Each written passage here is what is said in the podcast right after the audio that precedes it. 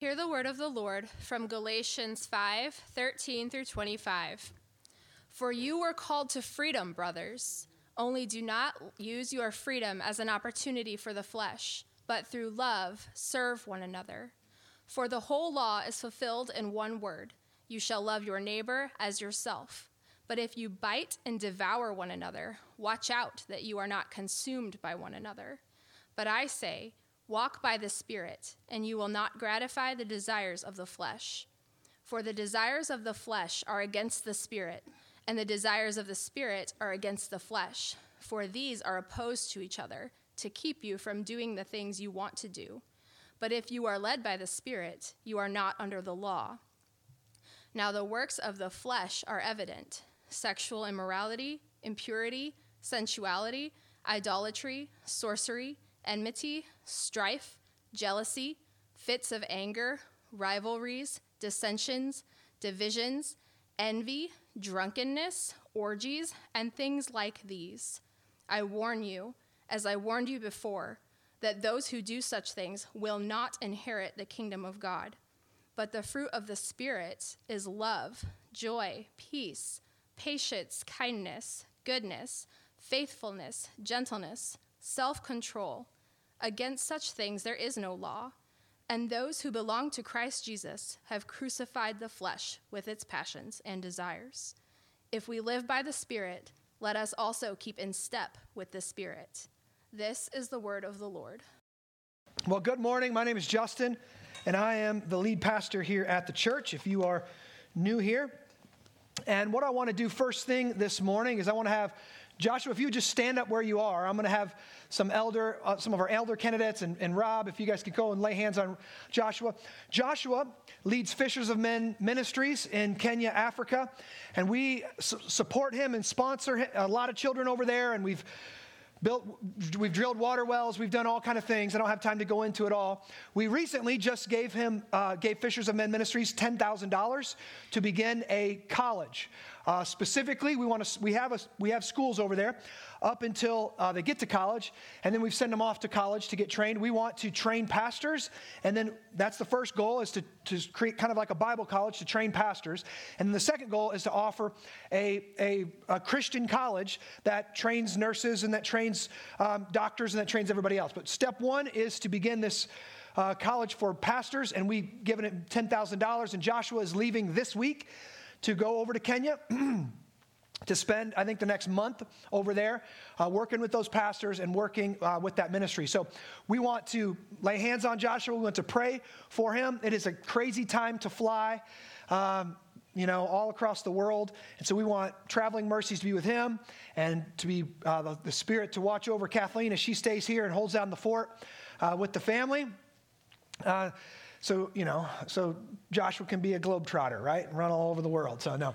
So, we want to let, we, we, we thank God for the ministry that we get to be a part of with Fishers of Men, and we want to pray God's blessing upon them. Father God, I thank you for my brother Joshua.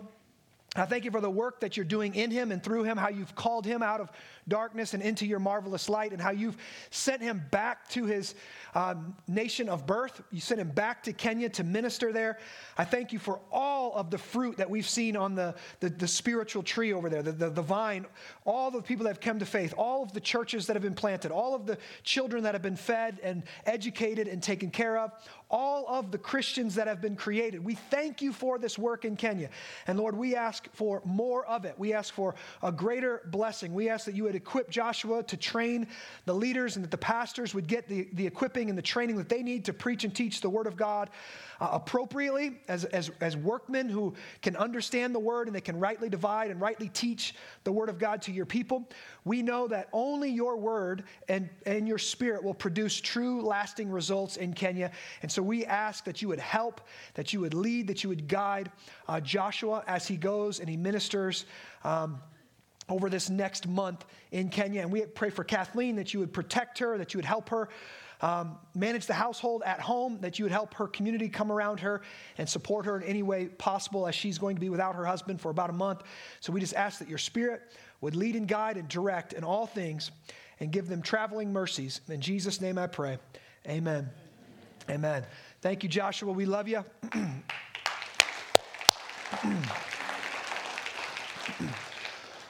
Well, for the past 11 years, excuse me, man, my throat is going to be doing some weird stuff today. I apologize. Um, I've used the first Sunday of the new year to tell the origin story of our church and to reflect on the work that the Lord has done in our church in that year. I then usually end that sermon sharing some vision that I hope the Lord would accomplish in our church in the new year. Last year, I told you that I believed the Lord was calling our church into a year of building. First, we were to build up the body of Christ through discipleship. And then, secondly, we were to prayerfully begin the process to find our own church building. Well, if you've ever built a house or watched a house being built, you know that the first few phases of the project are not very visually encouraging. There's a lot of planning, prepping, deciding, counting the costs. And then, of course, you break ground and dig a giant hole in the ground to lay the foundations. None of that is too impressive. Well, last year was a lot like that for us as a church. We spent most of the year studying the Old Testament books of Ezra and Nehemiah, learning what it looks like to build a Christian community in a hostile pagan culture. We studied those blueprints in order to help us get a vision for what a thriving Christian community could look like in our city in our day and age.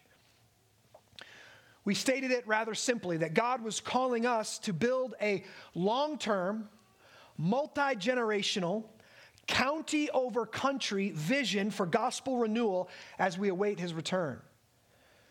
But we didn't just study the blueprints, we also gathered the supplies. Uh, it's happy to announce if you're not on uh, our church center app you might not know this but we raised over $250000 to kick off our advanced capital campaign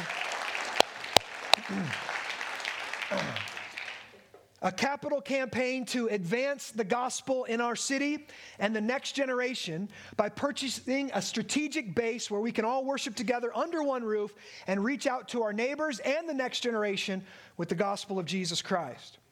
Listen, we did some really hard work this past year. We closed down missional communities, which was really difficult for us in order to uh, retrain our leaders and equip them for the hard work of gospel ministry. Standing here today, I am incredibly proud of the work our church has accomplished in the past year. We've weathered some storms, we've refocused and recommitted ourselves to God's mission, and we've put aside some supplies to lay the foundation for God's church or our future gathering place in the future. These are all great things, and to God be the glory for them. But I want to do something a little different today than what I've done in years past. I'm not going to retell our origin story. If you want to hear that, you can go back and listen to any year in view, view sermon from the last 11 years. Instead, I want to prepare us for the year ahead. There's a word that I believe that God has placed on my heart that I want to share with our church. Um, the past year, we've spent a lot of time talking about the importance of culture. We've learned that the root word of culture is cultus, a Latin word cultus, which means worship. It's where we get our word cult from. So, upstream from culture, if culture is here, upstream from culture is cult, is worship. A nation's culture is actually downstream from its worship. So, therefore, if you want to change a nation's culture, you've got to reform a nation's worship. Now, it's really easy for us to look outside at the wider culture and see that everything is upside down at the moment. The culture, our culture, has swallowed a secular poison, we could even call it a pagan poison that will definitely kill it. But right now, it's still stagger, staggering around, not knowing that it's as doomed as Babylon was. See, when you reject God and when you reject Christ as king, you choose to be ruled by men, which inevitably ends up being ty- tyrants. So when you reject Christ and you reject God, you get chaos. There is no middle ground of neutrality. But here's the reality I don't want us as a church to simply look at the culture, first off, and laugh. Now, you should do that. You should do that. We should be able to ridicule and laugh at stupid stuff in the culture, right? When our culture tells us that a man can give birth, we should laugh and say, Good luck with that. Right? We, we can laugh, it's okay, but I don't want us to just laugh at things like that. Nor do I just want to kind of look down our noses at people and say, oh, our culture is, is inevitably doomed. See, it is our desire to point at the darkness and to point at the stupidity and to point at the brokenness, but our desire is to redeem the culture, to renew it or to restore it, to change it from the inside out. And to, to renew it, to restore it into a Christian culture where true freedom and human flourishing can be found. Now, um, recently, a, a, friend of ours in the church uh, well, I was actually like two Sundays ago, I think, gave me a jar full of mush. I didn't know what this jar was. I brought this jar full of mush home, and I learned that it was sourdough. Well, future sourdough. It was sourdough culture, it was sourdough yeast, right? And the interesting thing about yeast or about a sourdough culture, or these, think of that word culture, is it's living, it's active, right? And what you do to make more sourdough is you put the other ingredients in there, and then that yeast spreads to those other ingredients, right? Consumes those other ingredients, and then that bread rises, and then you, you, can, cre- you can create bread. This is the idea. Think about, think of it, think of that idea of culture in, in, a yeast, in, in yeast, right? You've got to have it already present here, and then you add it to something else, and then that culture spreads and changes and grows, right? Here's the idea we have to have the gospel culture here, or we have to have truly Christian culture here in order to, when we move out into the world, to actually change the culture. So if the culture's not right in here, it will never be right out there. So, if we want to change the culture of our city, we must begin by creating and cultivating good gospel culture in here. Now, I've used this illustration before. Our desire, again, is not just to resist what's happening out there, we want to change what's happening out there. So, the illustration of being out in the middle of the Mississippi, our goal is not just to not get swept downstream, just to kind of, you know, tread water and just to stay right there. No, no. Our goal is to go upstream. Our goal is to actually change things. And if we can put on our multi-generational long-term glasses here, what that's going what it means to actually change culture downstream or upstream is in 10, 20, 30 years, we're going to need Christians with real gospel culture working to reform education, working to reform art and media telling true, good stories about the world. Why? Because stories shape souls. Stories tell us what the world is like, what kind of character we should be, what's good, what's bad, what's virtuous, what should we, what should we avoid. We need good storytellers. Third, we need people in, we need Christians engaged in politics, working to renew and reform and write just laws. Four, we need Christian businesses and nonprofits working in our city to make a more just society and God honoring society. And of course, this vision, in order for us to accomplish that, we're going to need it's way bigger than us. We're going to need many, many, many, many churches. So we're going to need church planters, men whose heart has been changed by the gospel that want to go lead people and preach the gospel and plant new gospel centered churches.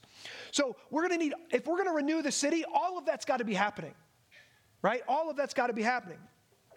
But here's the big idea that will never happen. We'll never get to that goal if we don't change the culture or have the gospel centered Christian culture in here.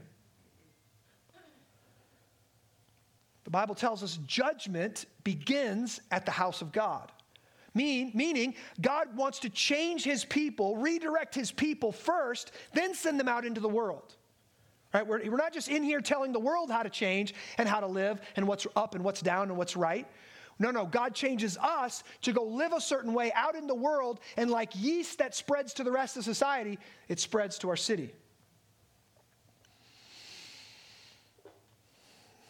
So we must begin this cultural change project by creating and building thick, joyful, spirit led Christian culture in here. Now, you might ask, or you should ask, just what is Christian culture? What does that actually look like? And I could answer that question in a lot of different ways, but I, instead I want to turn to our text this morning in Galatians chapter 5. If you've got your Bibles, open it up.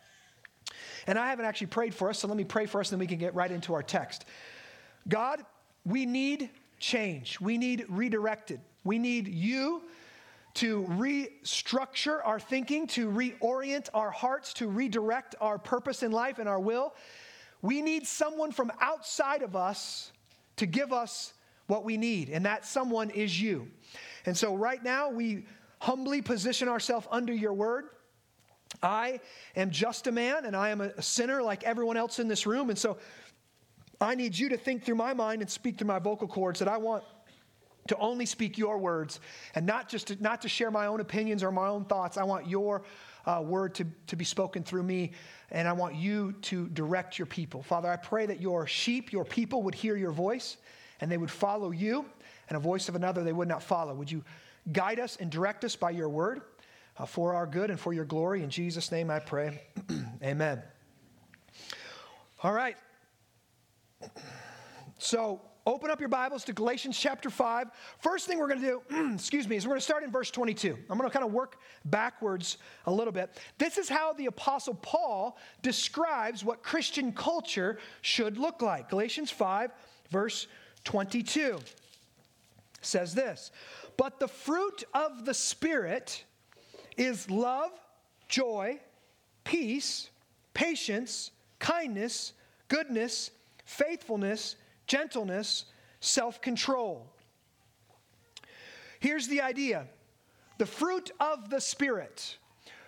When we are born again, the Spirit comes into our heart, right? The Spirit comes into our heart and changes us from enemies of God into beloved children of God. And the Holy Spirit is the one who gives us faith the Holy Spirit is the one who brings repentance into our lives, and He gives us a new heart that loves God and wants to obey God. But the Holy Spirit does even more than that. The Holy Spirit is also the one who causes us to grow up and mature and become who God has called us to be. Another way to say that is the Holy Spirit is our sanctifier. He changes us in a progressive fashion to look more like Jesus. Think of it like this when you want to be saved from your sins, you cry out to God, He sends the Holy Spirit into your life. The Holy Spirit gives you a new heart and a new, new, and a new desire, but the Holy Spirit comes into your life like a remodeler.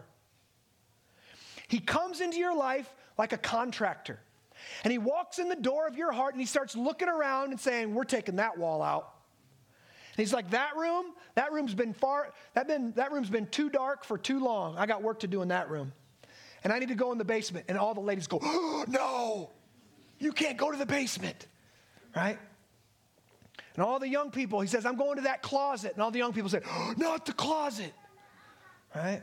No, he's going there. So the idea is that God, the Holy Spirit, moves into your heart and begins to change you from the inside out. Listen, the Holy Spirit brings his culture into your heart.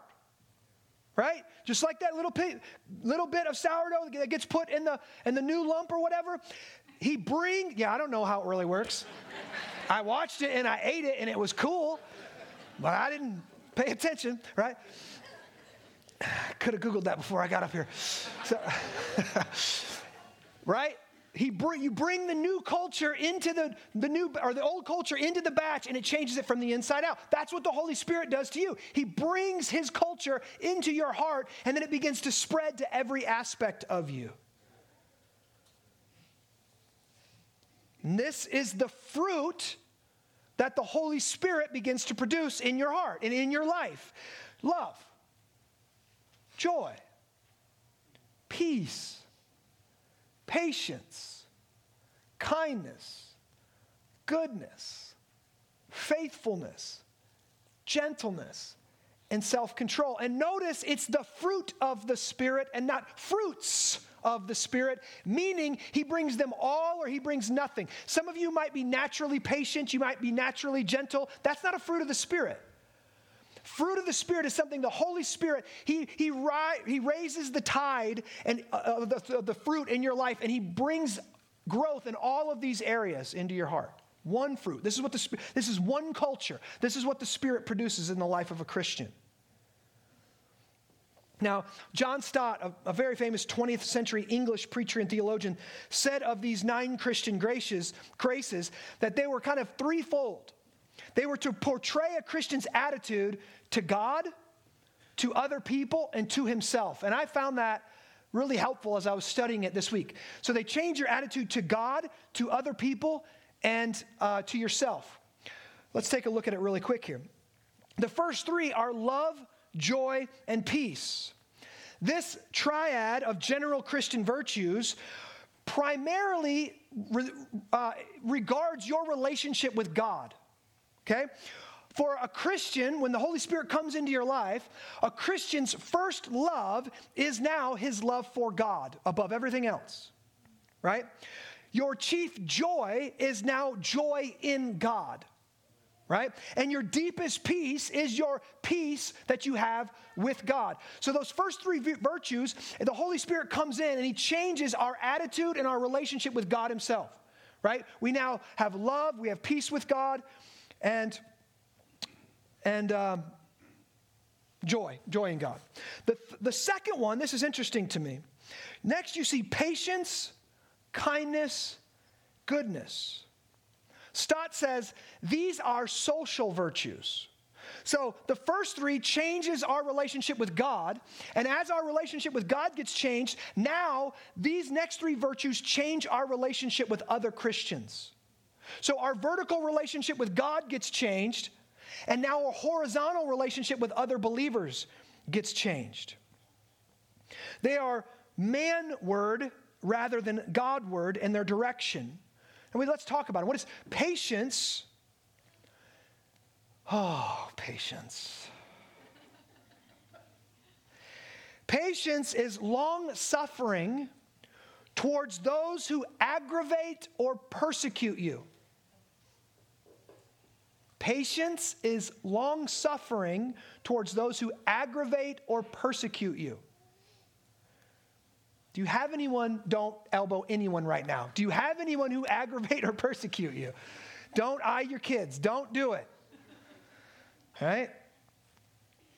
Kindness is a question of settled disposition. Right? Are, are you a kind person in goodness of words and deeds? Do you do good deeds? Do you say good things?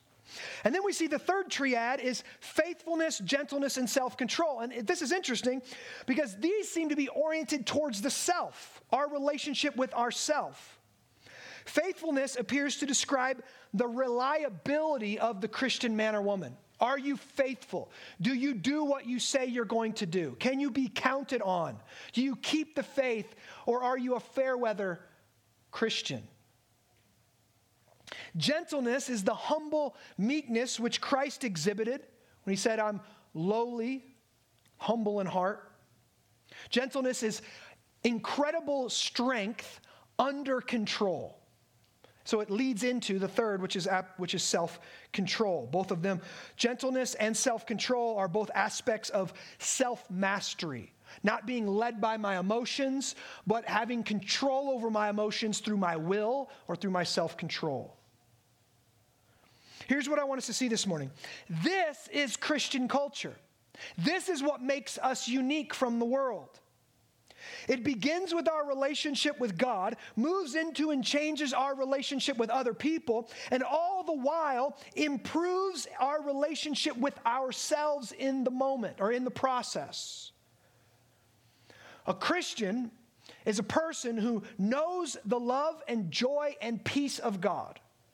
And they are to live in a Christian community showing patience, kindness, and goodness to the Christians around them while developing faithfulness, gentleness, and self control in themselves through the Holy Spirit. And let me just say the obvious this can only be done as a member of a church.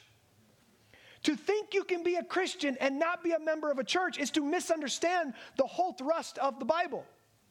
To be a Christian, even to be changed into the likeness of Jesus through the sanctifying presence of the Holy Spirit, you must be around other Christians that require you to learn patience and kindness and long suffering.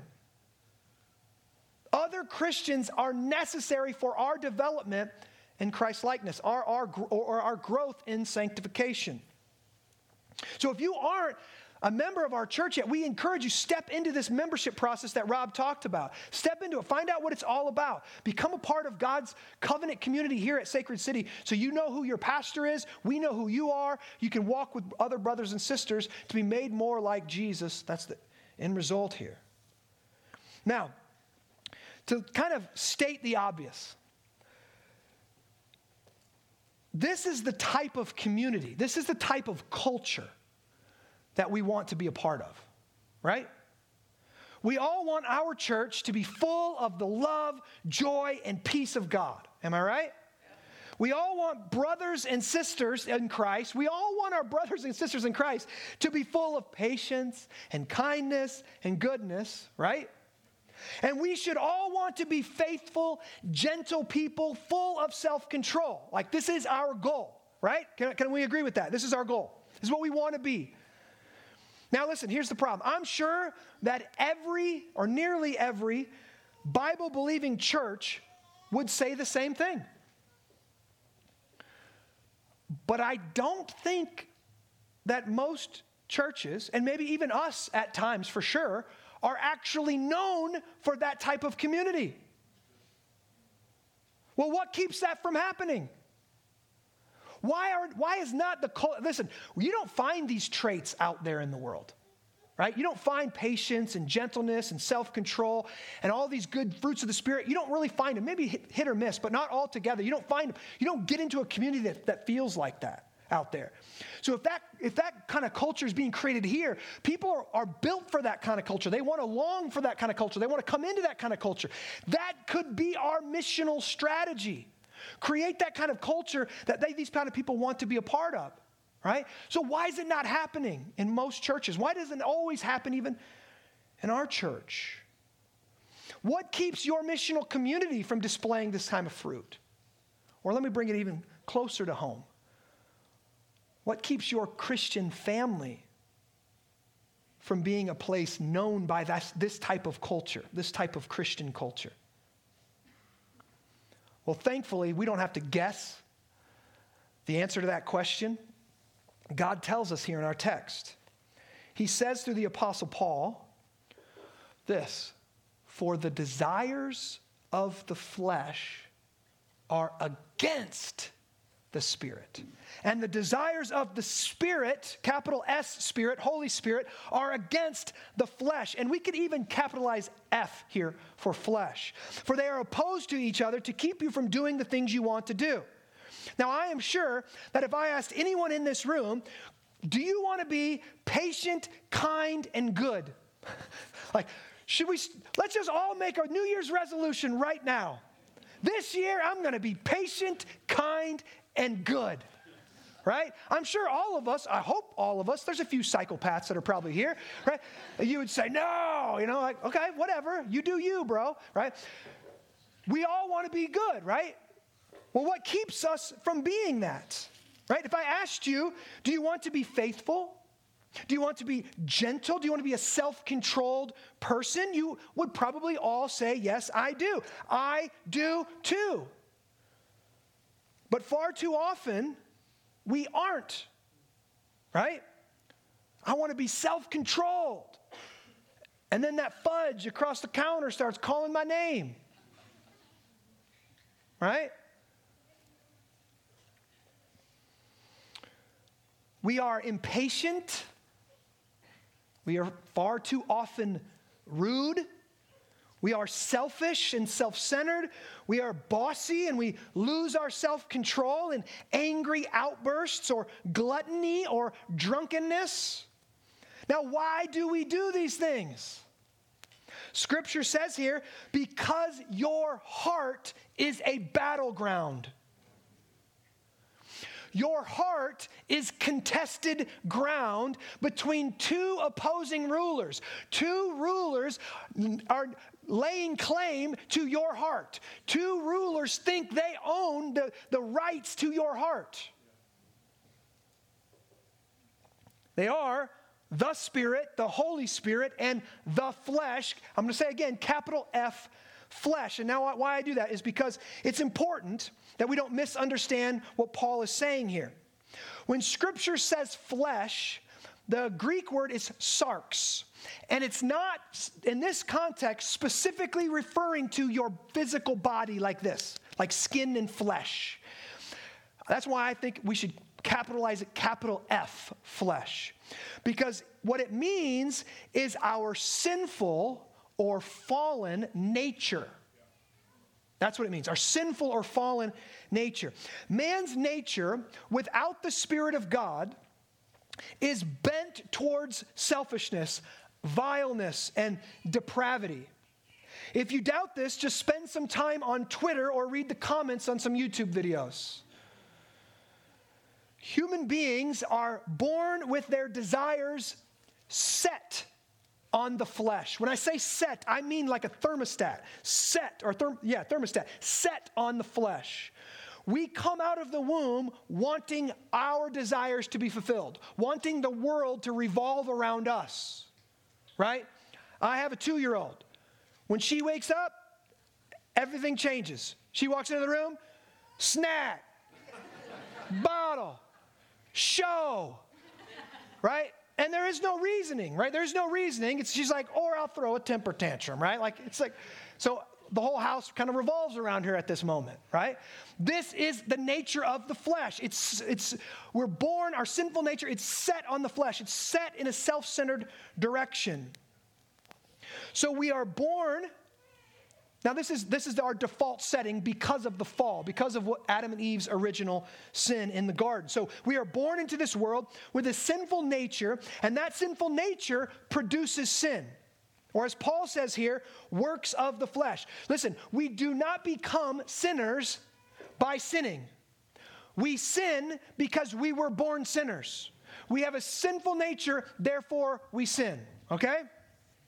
Now, here's Paul calls our actual sins here. He calls them works of the flesh. Capital F, flesh. Again, let's run through this list quick. And this is interesting. Uh, I've heard it said that, that sin, you know, there's, you got the fruit of the Spirit here, right? And then we have the works of the flesh. And sin comes in bunches, kind of like grapes here, right? So it, just, it doesn't come with one thing, it comes with a lot of things. So we have this exhaustive it's not exhaustive but we have this big list here that kind of overwhelms us and many times we get to it we just kind of just rush through it we're not going to rush through it this morning let's see if this checks out let's see if this is what the sinful nature actually does look at verse 19 now the works of the flesh are evident here's what paul says i love this right here if you want to understand the bible the whole picture of the bible it's this creation god creates everything good fall we fall into sin. Redemption, Jesus Christ comes to make all things new. And restoration, Jesus Christ comes back and, and actually makes all things new. I, I've heard it said that the fall is the one scientifically verifiable aspect of our text, or, or, or, creation, fall, redemption, restoration. Paul says here, the works of the flesh are evident. He's like this Do you think mankind are sinners? Let me throw this out there and you, you decide, right? for all the people, oh no, we're naturally good. We're not. Okay, let's just see. Let's just see. Verse 19. Now, the works of the flesh are evident sexual immorality. Now, this is interesting. This word is porneia in the Greek, where we get our word pornography from. Pornography from. From. God, I wish I could talk. Pornography from. Oh, that is harder. That's hard to say. Sexual morality is, is having sexual relations with anyone other than your spouse. Okay? That's what it means. And he's going to go in. The first three are kind of sexual or sensual in nature. This is what the flesh does sexual morality, impurity, sensuality. This is just things that are off limits, things that stir up your base desires. You could think of pornography, you could think of inappropriate shows on TV, you could think of inappropriate dress, you could think of uh, all these different things, right? This kind of, kind of three, three words there that's kind of a junk drawer term for inappropriate sexual immorality, okay?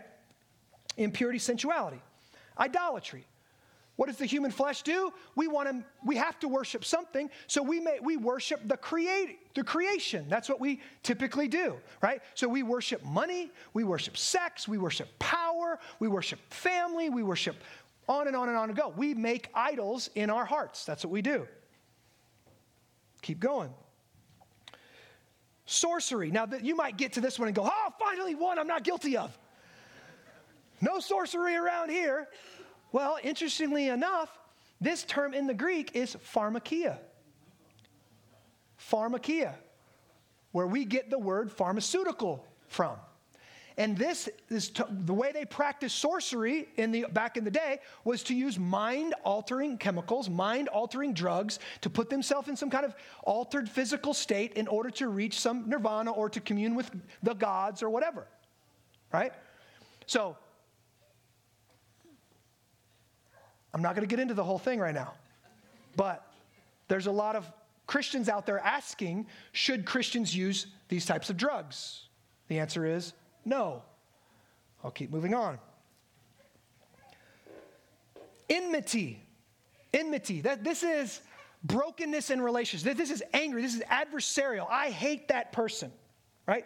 James says if you hate your Christian brother, you're not a Christian. that's, what that's what James says, right? Enmity, that's a work of the flesh. I hate those guys. I hate those girls. Those, those people are not like us. Keep reading. Is, does any of that go on in our culture? I, I didn't know. Okay, I'm just seeing if it's still. I mean, this is like 2,000 years old, so lots of evolution has ha- happened since then. That was sarcasm if you didn't know. Okay uh, enmity, strife, jealousy. This is relational problems, right? The first one was kind of sexual in orientation. Now this is these are relational issues. Why, what, why do our relationships break down? Enmity, strife, jealousy, fits of anger, rivalries, dissensions. Again, a rival spirit, broken community, divisions. Verse 21 envy. Thomas Aquinas and then C.S. Lewis kind of said something similar. Said, Envy is the only sin that a sinner actually doesn't get some pleasure out of. Because envy basically feels bad at another person's success. That's what envy does, right? Jealousy says, Oh, I want what they have. Envy just feels bad about what that person has. And much of our brokenness in relationships in our society is a result of envy, and actually, our secular society elevating envy and creating and saying that's a virtue. So, women can envy a man's role or responsibility and say, I should be able to do everything he does. And men envy women, right? And say, I should be able to do anything she does. And this creates dissension even between the sexes, even between different layers of society, between different uh, socioeconomic layers. Envy doesn't take any joy out of itself, it just feels bad. It just wants to spoil somebody else's good and feels bad in the process. Keep going. And strife, of course. Envy, drunkenness. So, can a Christian drink alcohol? Absolutely. Jesus drank alcohol. You can drink alcohol, but can a Christian get drunk? No, that's losing your self control. That's giving yourself over to a substance and, get, and, and getting out of control. So, no, drunkenness is condemned. Orgies, just sexual this is what the world does. This is what the world wants. This is pornography. This is what the world glorifies. They were doing it in the Romans in the Roman day as well, in this day of Paul as well. So he lists these things. Notice how the works of the flesh are the antithesis of the fruit of the Spirit. Instead of love, joy, and peace, you have lust, anger, and rivalries. Instead of patience, kindness, and goodness, you have dissension, envy, and strife. Instead of gentleness and self control, you have fits of anger, drunkenness, and orgies. The results of the flesh here. The results of the flesh are twofold. First, our text tells us, verse, at the end of verse 21, I warn you as I warned you before, that those who do such things will not inherit the kingdom of God.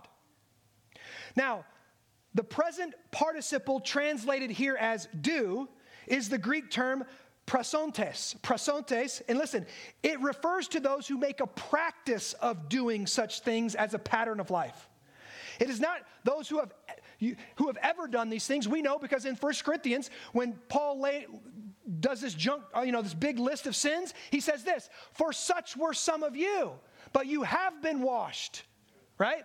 So it's not like if you've ever done these things, you won't inherit the kingdom of God, or even that you trip up and fall and do these things sometimes, you will not inherit the kingdom of God. It's those who make a practice, a habit, a way of life of practicing these things. So, those who are still set on the flesh, those who are still gratifying the desires of the flesh as a way of life and are not waging war against them, they will not have eternal life with God. So, the first result of walking in the flesh, listen, is that we will be thoroughly unfit for heaven. We will be thoroughly unfit for life with God, for a walk with God. The second result of walking in the flesh is that real community becomes impossible. Look at the striking language Paul uses here to describe a Christian community that is continuing to walk in the flesh. Look at verse 15. And this, this is the verse that God reminded me of that led me to this text to preach this morning. Let's go to 14 first. I'm going to go to 14. For the whole law is fulfilled in one word you shall love your neighbor as yourself. Excuse me. But if you bite and devour one another, watch out that you are not consumed by one another. To bite and devour one another is to sin against one another. It's to walk in the flesh in word or actions. Think of it biting and devouring is destructive behavior. It tears down and destroys what God has built. It is cannibalistic and Darwinian, survival of the fittest, and all of that. It is contrary to the way of Christ that seeks to love your neighbor as yourself. Excuse me. Here's the idea the Christian heart, the Christian soul, is a contested battleground, right? You have the flesh and the spirit. And the flesh, this is the idea that I get here. The flesh is like a walking zombie right? And the flesh doesn't want to serve anybody else. The flesh wants everybody else to serve me. So all of my relationships now become cannibalistic. I am in that relationship in order to get something from you, to get glory from you, to get praise from you, to get attention, affection, something. I'm trying to get something from you, right?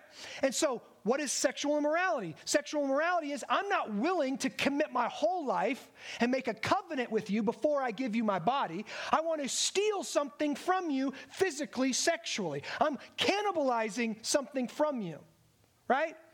When I'm And when I'm not patient with someone, what, what is it? I don't want to serve you. I don't want to slow my roll and take a loss in the situation. I'd rather get angry at you and take something from you. What? A pound of flesh in the moment. I'm going to take something from you. I'm going to let you know that you hurt me or that you're doing something wrong. Do you see this? Here's what we need to see this morning. Every single Christian in this room is in conflict in their soul. We have a fierce, bitter, and unrelenting battle going on in our soul between the flesh and the spirit. And if we stop fighting, or if we simply give in or try to raise a white flag and surrender because we're just tired of the battle, our soul will be in great danger and the Christian community around us will suffer the consequences. See, when you are walking in the flesh, you're hurting your own soul and you're going to be hurting the Christian community that you're surrounded with. And listen, this is why so many Christians, they realize this about themselves. I have anger issues, or I get really jealous, or I envy, and I, I gossip about people, and I, I, I slander people and throw them under the bus. So the best thing for me is just to be outside of community. No, no, no. You're taking your dragon home and trying to tame it. Okay? You're taking your zombie home and trying to tame it. There is no way to tame the zombie. There is no way to tame the dragon. The dragon must be killed. I heard one guy say one time, Jesus promises if we ask him for a fish, he's not going to give us a serpent, right? You know that scripture? But sometimes we feel like we've got a serpent, we've got a dragon. And here's the idea if God gave you a dragon, he gave you a dragon to slay it, to conquer it. This is why the Puritan John Owen has famously said, Be killing sin, or sin will be killing you. And not just you, the plural you as well, the church. The greatest threat to our church is always our sin. The greatest threat to our missional community is always our sin. The greatest threat to our family is always our sin. Be killing it or it will be killing you and everything you love. The war between the flesh and spirit is a fierce, lifelong conflict, and our sin, if left unchecked, will destroy us and could destroy our church as well and our family. So, what's the answer? What's the solution to this problem of the flesh? Well, the answer is also twofold. I want you to look at verse 24, chapter 5, verse 24. This is the way Paul says it. and those who belong to Christ Jesus have crucified the flesh with its passions and desires. There's two very important aspects of this text that we have to see if we're going to understand how to put the flesh our flesh to death and walk in the spirit. All right? The first one is this. Every single one of us must sign the deed of our life over to Jesus Christ. We must sign the deed of our life over to Christian or to Jesus Christ. Look, the way that that scripture begins, those who belong to Christ Jesus. The King James version says those who are Christ's. That means they belong body and soul to Jesus. They are no longer their own. They no longer say, I am my own. I can do what I want and make my own rules and live how I want to live. The first step of the Christian life is to hand over the deed of your heart to Jesus Christ. He wants all of you or none of you. There is no halfway. We, have, we are no longer the captain of our soul we have resigned that position to Jesus Christ. He is now our master. So the first thing is we must belong to Jesus Christ. We do that by turning from our sins in repentance and turning to Christ for forgiveness in faith. The second thing we do, if we're going to walk in the Spirit and not gratify the desires of the flesh, is actually a whole lot. First off, Paul says in Galatians 2, I have been crucified with Christ. What he means by that is when Christ died, I died. When Christ died, my flesh was put to death. When Christ came to life, my new life appeared. That my salvation is as certain as the resurrection of Jesus. It has nothing to do with my behavior and my works of the flesh or my works of the spirit. My salvation has everything to do with did Jesus live for me? Did Jesus die for me? Did Jesus rise for me? Did the Spirit apply that work to me? If that's true, I'm a new man, I'm a new creation. Okay? That's step one. So if you don't you don't get step two without step one. Step one is Jesus saves you all by himself. The only thing you contribute to your salvation is the sin that made it necessary. Second aspect, a lot more painful. And this is why many Christians, many families, many missional communities, and many churches are still full of flesh driven zombies biting and devouring one another. Step two, look at that verse again. And those who belong to Christ, Jesus, have crucified the flesh with its passions and desires. Notice here that the, test, the text does not say, as it does in Galatians 2, that this is something that is done for us or something that is done to us. This isn't saying you were crucified with Christ. He said that already in chapter 2. This is saying you must crucify your flesh. This is something we must do. We must crucify our flesh with its passions and desires. Now, remember what Jesus said in Mark chapter 8. Jesus said this, and calling the crowd to him with his disciples, he said to them, If anyone would come after me, let him look, deny himself, and take up his cross and follow me. For whoever would save his life will lose it, but whoever loses his life for my sake and the gospel's will save it. Paul here is taking the words of Jesus to their logical conclusion. If we want to follow Jesus, we must not only take up our cross daily, we must take it all the way and put our flesh to death on it daily. We are to take, metaphorically here, our willful and wayward self, our lustful and angry self, our gossipy and impatient self, and condemn it and crucify it and starve it to death. This is what it means to walk by the Spirit. You are no longer gratifying or giving in to your flesh. And this is a this metaphor of a zombie, right?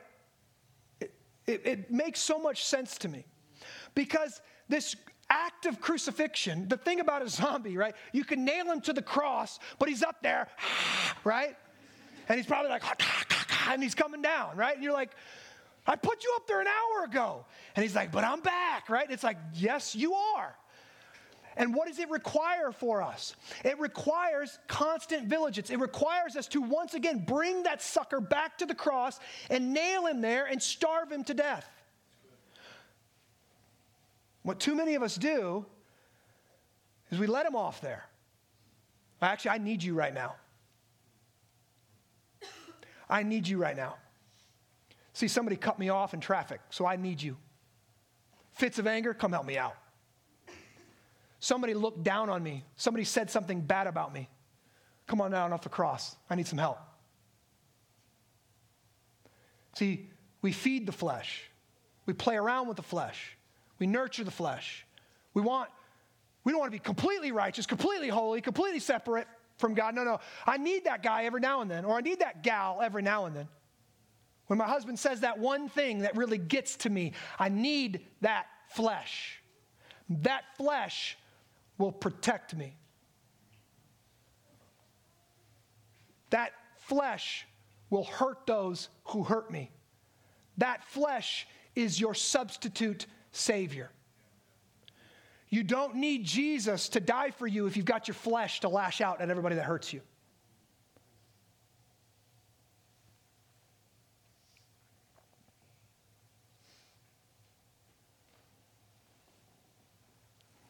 This is what he means.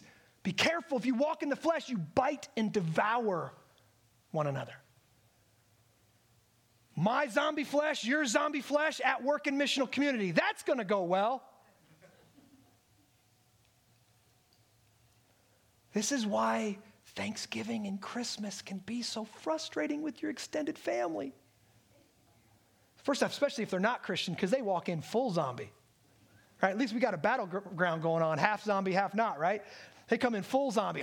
Oh! Yeah.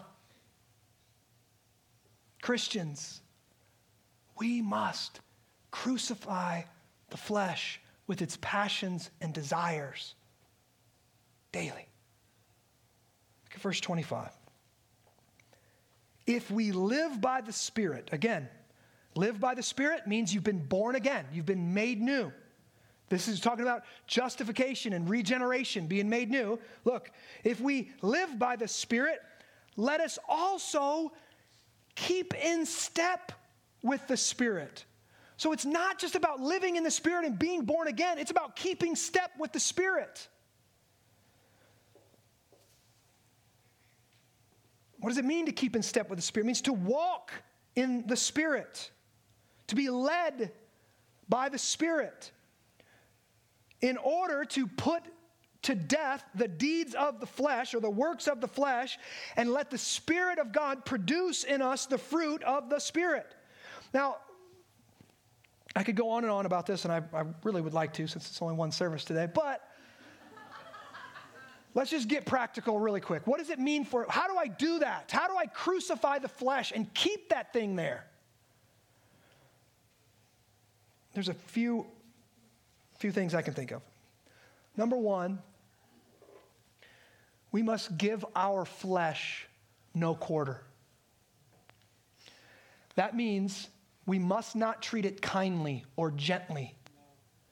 We should have no mercy on our flesh. Now, again, I do not mean this physical body. Don't go home and start beating yourself or something. Justin said, have no mercy on the flesh. Whoosh, right? No, it's not what I mean. I mean your sinful desires. Have, give no quarter to your flesh. Do not feed it. Declare war on it. Say, You are one of my enemies, and I'm not going to keep you around just in case Jesus doesn't come through for me.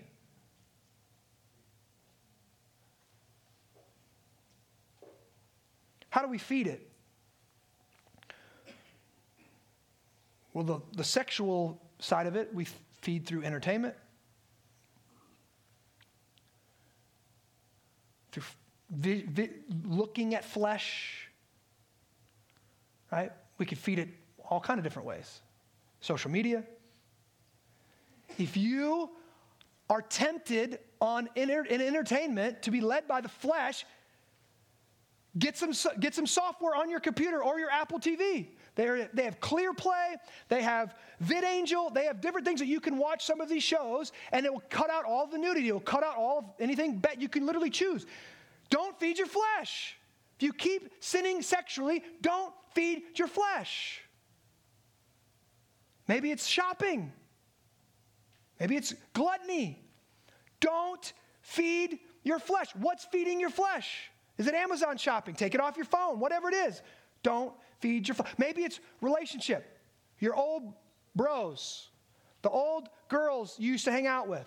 Every time you get around them, everybody drinks too much. Everybody eats too much. Everybody gossips. Change your relationships. Here's one. My old football coach used to say this excuses are like armpits.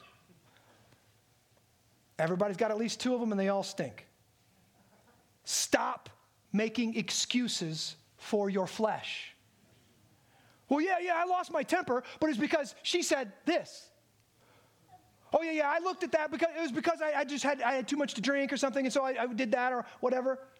Yeah, yeah, I, I, spent too much last month, but it's just because stop making excuses for your flesh. Give your flesh no quarter. When you make excuse for your flesh, your flesh goes, ah, thanks, bro.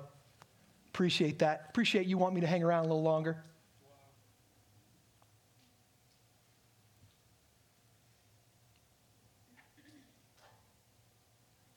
First, give our flesh no quarter. My flesh can destroy this church. We all have to think that way. My flesh can destroy my marriage. My flesh can destroy my family. My flesh can destroy my missional community.